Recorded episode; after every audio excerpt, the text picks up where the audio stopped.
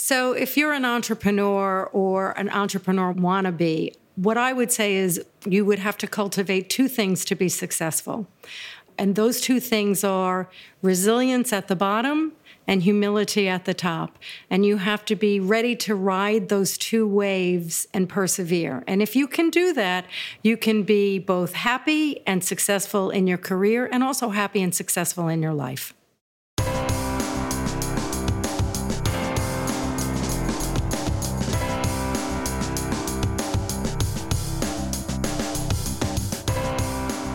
This is Pete Moore on Halo Talks NYC. I have the pleasure of having my good friend Denise DeBaun here from DeBaun Development.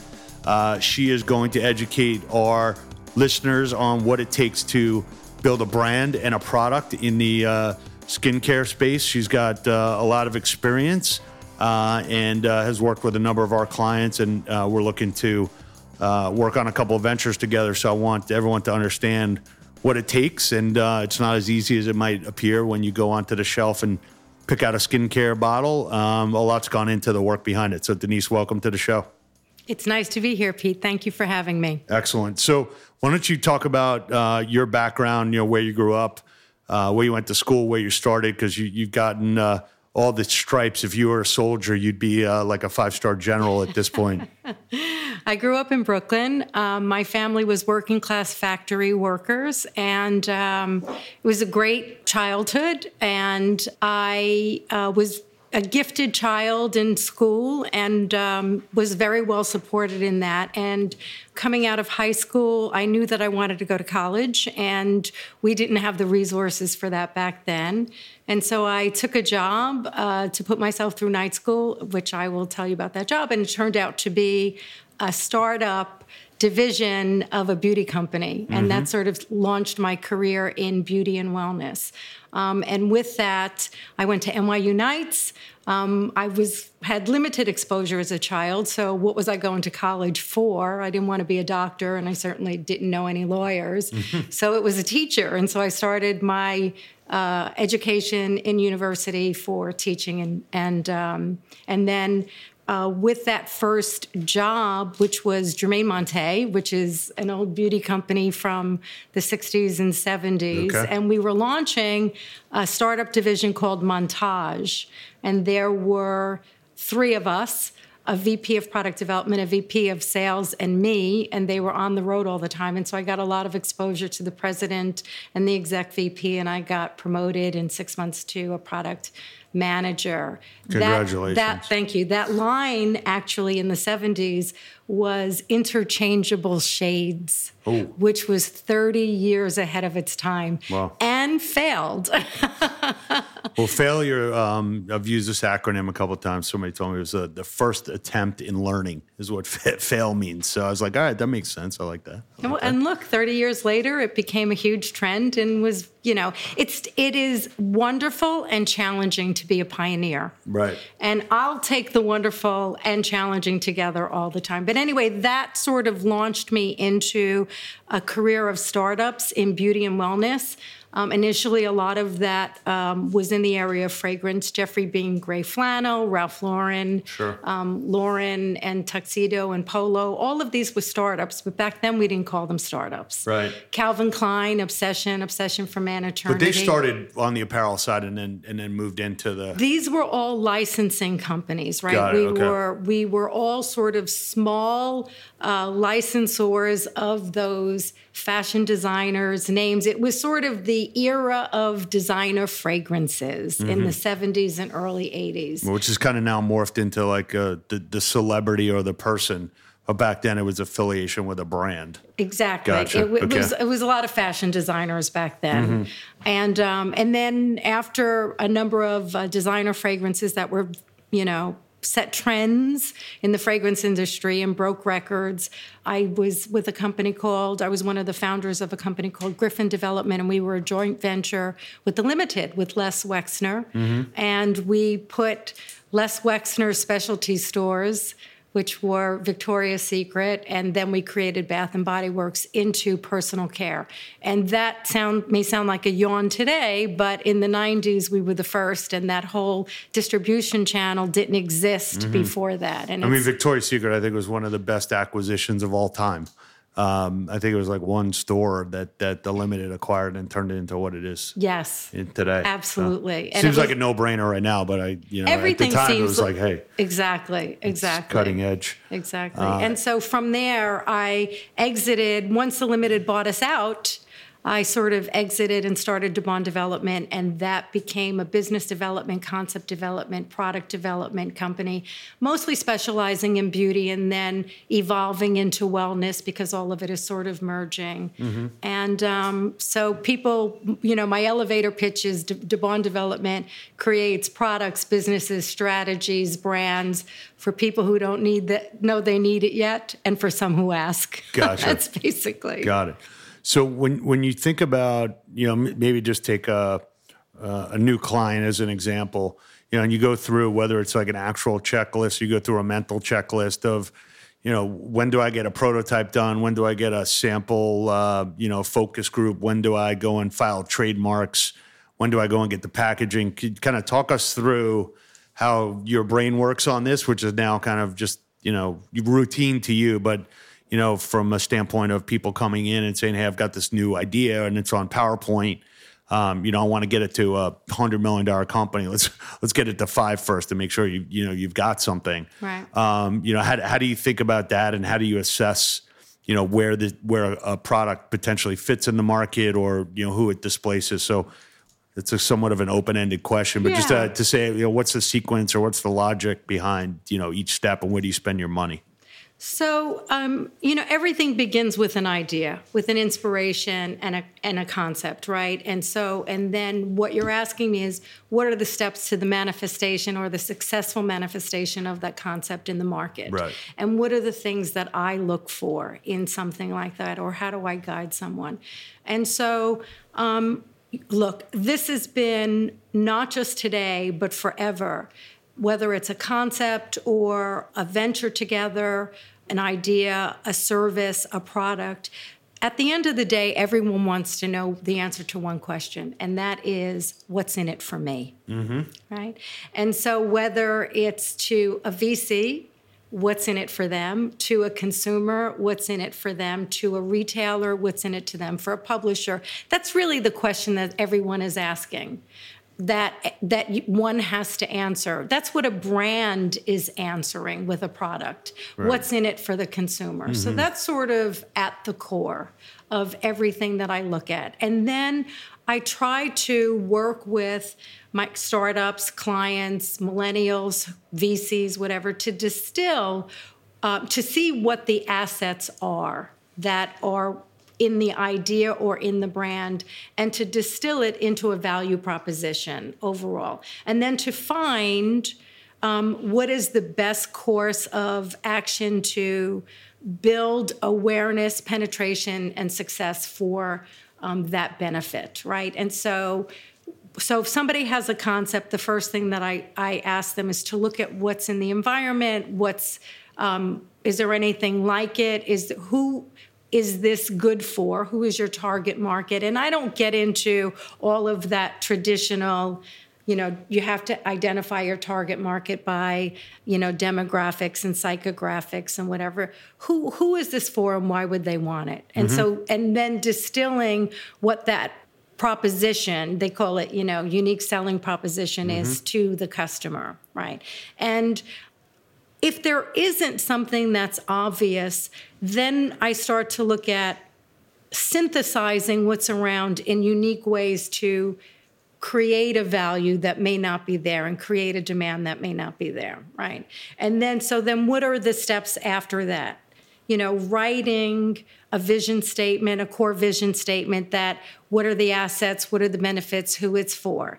Then taking that and creating that into a larger let's call it a deck or you know that goes through what the strategies are for um, developing that concept into something and then what would be necessary? What's the distribution? Who are the partners? What's the execution? And going through all of that in a very disciplined way. Mm-hmm. you know um, success is magic and discipline and a lot of hard work. Mm-hmm. um, and so that's sort of what i go through. One of one of the things that I think that is uh, a unique skill for me is that I'm very discerning. I cut away. A lot of people call me the knife or the surgeon or whatever. I cut away all the excess and try to get to the core uh, value of what's there and if it's and then try to build from there and mm-hmm. go through a very narrow hole and then you know through that funnel create something a lot of light coming out of it got it that, that that's great uh, I was just reading a book with uh, by Seth Godin, and he said, you know, a brand is a is a promise, and like that, you've got to stand behind that promise. And if you deviate from that, you know, you, you basically have nothing. So, um, when when you look at a new company that comes to you, where they have you know a fair amount of friends and family capital, they've got a Series A round, and you kind of see in your market, it seems like there are very very low barriers to entry because you've got a lot of co-packers and you've got a readily available amount of raw materials that are going into these ingredients and I don't know. We used to like make potion as a kid, so it's like all these concoctions, mm-hmm. and um, you know, so so what do you? How do you build a moat around one of these businesses? That's a great question. So, number one, Seth is correct. A brand is a promise, and delivering on that promise. So, right now, we're referring to skincare, right, right in particular.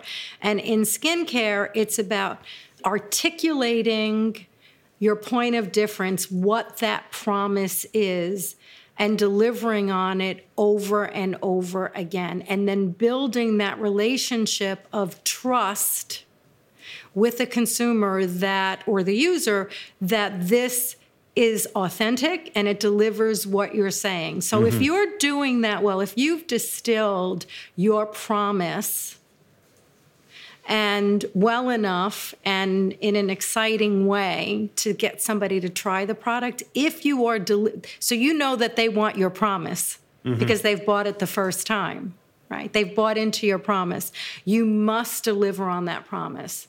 So and not overpromise. So be very specific and articulate exactly what you're offering them and then make sure you give it to them. If that happens, chances are you'll get repeat pur- purchases. They will start referring it to other people, friend, mm-hmm. other friends and family, and then it starts virally. You know, we used to call it referral based marketing. Now you can call it influencers, you can call it a banana. I don't care what sure. you call it. But the best comes, the best references come from other people and other users.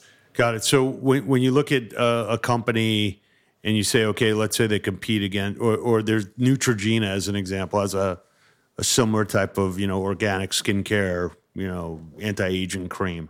And you see a Neutrogena commercial, you know, at least every other night, mm-hmm. you know, on cable. Mm-hmm. You know, how, how do you assess whether, you know, look, they're going to the masses and you're going to like a niche, a niche or, or, or, you know, the classes or, or what have you?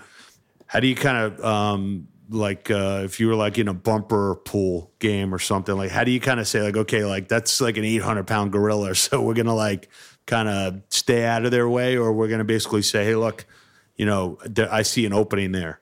Yeah how do you how do you think about that? So um, i tend to look at the giants as the opportunities for acquisition Right. To, to, to build a company for them to be interested. Exactly. Right. Because I feel that they are machines that are built to keep their brands going. Right. They are not necessarily built to take risks on new concepts mm-hmm. and new products right? Even invention and innovation from uh, an ingredient level, right, mm-hmm. or a service or whatever, they tend to buy into it later. I mean, there are many of these companies now that have launched you know development funds very right. small accelerators and things like that to sort of um, not as investments but just to sort of keep the their fingers on the pulse of what's happening out there, right? So I see them as the acquirers. Now, if Neutrogena, if there was no other opportunity in the market, Neutrogena would be selling to every single person, and that's not the case. And until a brand is selling to every single person on the planet, right. that reflects an opportunity for someone else to come in and communicate in a way that resonates to someone else, even if they're buying Neutrogena. That's that's interesting. Well, you know, you make a good point about um, these companies as acquirers and if we go back 20 years, like Coca Cola, as an example, if we use the beverage market, which I know something about, not not really about the skincare market, but but Coca Cola used to try and create these new brands, and and none of them were authentic because they were coming out of, you know, some room in Atlanta with you know a couple of uh, people in in R and D. And I think at one point they basically said, "Look, we're trying to build all these brands, and it's just not working, even in the beer industry." And they said, "You know what? I'd rather overpay for an acquisition when somebody's actually made some traction than waste money on R and D when I'm not really coming up with anything that anyone really is interested in." So, you know, you see like vitamin water, or you see uh, what is it, body armor, or some of these other drinks, and they they have these eye popping valuations and, you know, if you're doing the math internally at a Coke or a Pepsi, you know, they're saying, well, look, you know, we could have burned $100 million on R&D and have zero, or we'll just pay $200 million and we'll buy this company that has cash flow and shelf space. So it seems like the same thing that the skincare companies and, and the beer, you know, and the beer companies, they they bought all these craft, craft beer yeah, you know, and groups. what they and, and their um, growth and profit comes from more distribution, right. broader, global, right? So it's not from uh, the core strategy; it's from actually building out more distribution on a model that's already existing. Right. right? So, so basically, to, to to kind of sum it up, they're basically saying to all these entrepreneurs, like, when you have something that's of value I'll overpay you for it, but I want a hundred of you to basically take your own capital risk with your VC groups, and I'll take the top ten, and then I'm going to win because I'm going to make money from the distribution because the margins are so high, and I've got the fixed distribution channel in place. So, so basically, we're basically building businesses to a point to get on their radar screen, and if you va- and if you put them together properly, you know, once you hit a certain revenue target, I don't know what that is in the skincare industry. Maybe you can you know, like when do when do some of your clients get to a point where some of these bigger players start knocking on their door? Is it five million of revenue? Is it ten? Is it? Yeah, it could be anywhere from one million when somebody sees something really innovative going out there and they want to jump on board. But it's mm-hmm. typically five to ten, something like that. And and again, you know, there's lots of reasons. One of the things that one of the companies and acquisitions that I talk about a lot um, is Lauder with Aveda years ago, right? When when Lauder bought Aveda, which was you know quote a, a natural hair care line, for okay. example.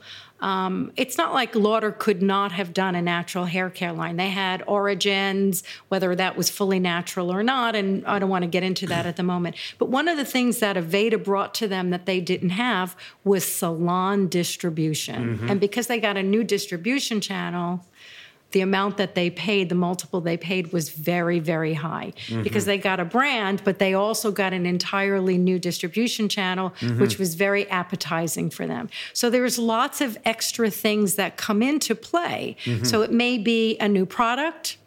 It may be a new consumer base. Like, right. oh, it's really hot with millennials, and they don't have a lot of product going to millennials. So, whether or not they could have done that product already, this product is already, you know, tracking with millennials, and they want to get into that group and learn more. So, there's lots of things that happen internally in those organizations that lead them to make those acquisitions, and some of them have to do with product, but a lot of them have to do with more than that. Right. You know? Yeah, I mean, in, in you know, a lot of our listeners are uh, either you know working or or participants in the in the health and fitness industry, and you see that Equinox made a strategic investment and then acquired all of SoulCycle, and that was basically you know a different channel to get new new consumers or to even protect some of the consumers that are already at Equinox. And then when Rumble started getting a little bit of buzz, they said, okay, I'm going to go and take an equity stake in Rumble because I want Equinox to be known as like the authority on fitness right. and and lifestyle. And if some of our consumers are going there, I want them to know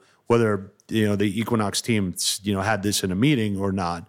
You know, I think in the back of their mind they must be saying like, I don't want someone else to take up the mind share and I'm going to be able to say I own it, whether I own five percent of it or fifty percent or hundred percent. You know, I own a piece of that, Right. and that that's that's powerful. They fro- want from part of that customer, you know, and and like uh, lo, you know the big beauty companies. They if somebody's buying another product from somewhere else, they want that customer. If they can afford to get that customer and have them buy that, pro- I mean, who, who any one of these companies can create. Schmidt's deodorant or any sure. of these natural things, but but they already have they already are tracking. They have a customer base that they may want. They can get other things from that, and so it's much. And they also by that time that they make that acquisition, it's metrics, right? It's equations. They know what the equations are. You know, the risk is minimized because of that. And again, they can add more distribution to it. And yes, they want that consumer. It's one of the reasons why, you know, beauty companies have so many products. You know, if sort of you're doing, you know, uh, eyeshadow really well and your customer is going to leave you to go buy a fragrance or a mascara from somewhere else, you're going to offer them that mascara at the counter if you can. If it's Right. believable and it's on brand and whatever, you're going to offer it to them anyway. So when when someone comes to you and they have an idea, do you usually start with one SKU, or do you like do, do you start with several? Do, do you feel like how important is it to have a line, and how is important it to have a product? And then one one one thing that's come up in the past. Um, in conversations where someone's come up and with a great idea and it's like okay is that a product or is that a company and there's like Right. a clear distinction and also like what frustration are you solving and you kind of touched on that before about you know what's the brand promise what's unique about it the unique selling proposition is like what frustration are you solving for me that some of these other products have not really addressed properly so how do you how do you think about that without an entrepreneur getting to the point where like oh i came and talked to you about like this one you know, organic skincare product. Now you're, you know, saying I should have like a line of 20 different anti-aging and wrinkle and, you know, night cream and day cream and Right. coffee cream or whatever else. So um, sometimes I create products and brands that launch companies, and sometimes I create companies that launch products and brands. Gotcha. And it can go both ways. So sometimes a product is a company.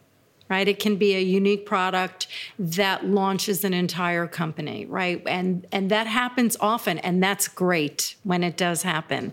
Um, sometimes, and there are products that can stand alone for instance, I'll give you an example, just sort of because we're talking about skincare, you know, a nutraceutical for anti aging. Mm-hmm. Right. A nutraceutical for anti aging can launch alone and it can launch a company. And then you can build topical products or have, not can, they have done that. And then you can brand, you can build topical products to add to that regimen if you want, something like that. But that sort of was a new form, let's just say tw- 10 years ago. It's not as much today as it was back then, but a product, you know, a company can be launched f- from something like that. Gotcha. Or somebody, um, I- don't remember the uh, Venom, I think it was, with the Lip Plumper. Oh, okay. You know, again, 10, 20 years ago, there was this very exciting peppery lip, lip plumper. yeah, I never and- use it. and um, and it worked and it sort of broke through and it launched a company. Um, you know so and then once that happens you know someone like that might back then this was before social media you know may have gone to qvc and then once qvc starts to build awareness with that customer base you want to feed them more from the brand whatever. Gotcha. so um, i like to be as streamlined. I told you this, like I, I'm the knife, the surgeon. Right. I cut away. If something doesn't need to be flanked by other products to deliver on the promise or to articulate a point of difference, then it's not necessary. Is it necessary to communicate something that's more and different? And sometimes it could be the same as what someone else is offering, but you're communicating it in a way that is appetizing to someone else that's not buying it already. Got it. Be- Before we uh, finish up here, I just want you to maybe help clarify either a myth, a myth, or a truth. Uh, every time I see a, a skincare line or I see some kind of, um, you know, sea salt or whatever, I, I someone's told me in the past, or I've somehow I've picked up that that's like an eighty or ninety percent, you know, gross margin on these products. So, so the question is, one, is that true? Two, is it true? But there's so much in the selling costs and the distribution costs that you can't really look at that as like the the actual number of what the potential profitability is. Right. Or uh, three is, um, you know, are, are the are the products that much? Like I usually look at a like a cost of goods sold. If the gross margin on a product is so high, then it's you know like it has so much like engineering or like value add or patent to it. You know, and in this industry, it seems like a lot of these products don't really cost that much to actually put it in a bottle. So maybe you can share some of that without giving away the secret sauce of the whole industry and then somehow the stocks drop of all these big uh, cosmetic companies. So um, the actual formulation itself inside a skincare product may not be so to answer the first question um, the cost of goods is is low considering the retail price of a skincare product. It's one of the most favorable categories, even in beauty. Right, you know, it has better cost of goods typically than fragrance might, mm-hmm. um, and or uh, color cosmetics would. And, and part of that has to do with uh, the packaging. Sometimes the packaging for skincare is much simpler than uh, fragrance, which would have a lot of custom tooling and gold plating and mm-hmm. maybe moving parts, et cetera, et cetera. But in general, beauty and skincare have ve- low cost of goods and favor- very favorable margins. There is probably more spent in uh, packaging than. Mm-hmm food, for sure. instance, or beverage or something like that. And so you sort of add into that. And there's a lot more, well, a lot spent on marketing to mm-hmm. communicate the beauty of it. What I'm using, it kind of, it's, it's funny, right? I don't mean to be funny, but what is the beauty of this? Does it feel beautiful? Does it look beautiful? What is the experience of it? All of the, and what are you getting from it? Um, typically, you would not launch uh, a product in beauty or in skincare and not plan if you had the budgets. And I'm not talking about a maker, you know, at home doing it organically and growing, but if you're really raising the money to launch a company um, and want to have all you know all of your resources, you would probably plan at least thirty percent of your sales to be spent in marketing the first year, maybe even 40, mm-hmm. right? Gotcha. Something like that. Um, with social media and Facebook ads and all of the above, the sort of algorithms and equations are very sophisticated. So you that could be a lot more efficient than it was when you were buying print ads 20 years ago. Gotcha. Maybe the thing to tell consumers when they say, "Oh, the price of this is so high," it's like, "Well, so I, you have to pay me to educate you on what you're buying. Maybe that's the way to say it. Like you're well, paying for an education. It's cost you five dollars for me to tell you like what what this what's going to happen to you. You're also paying for a lot of R and D. Right. Right. I mean, so some of these um, almost like a drug company, exactly. In, a way, so like a, a drug of, discovery business. Right. It yeah. takes even for a skincare, you know, product, it takes years to get the formulation correct and balanced, and there's stability testing and compatibility testing and human testing, and you know there may be patents there are development costs and so that the actual cost of the product is after all of those development costs all of the years of figuring out how to get the formulation right mm-hmm. how to get it packaged in a way that is consistent with what you the promise that you're offering and then all of the branding and all of the experts and the people that learn that um, help you communicate it in a way that the ultimate consumer sees the benefit and the value. That's great. And break through. Sure, sure. There's, lot, there's definitely a lot of noise. It's not not easy to market new products.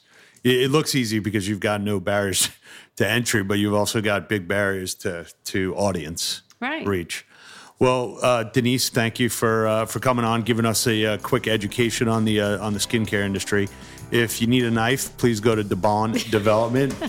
Ms. Knife is here. We've worked with her. She's got our Halo stamp of approval, and we look forward to working with you in the future. Thank you for having me. Thank you.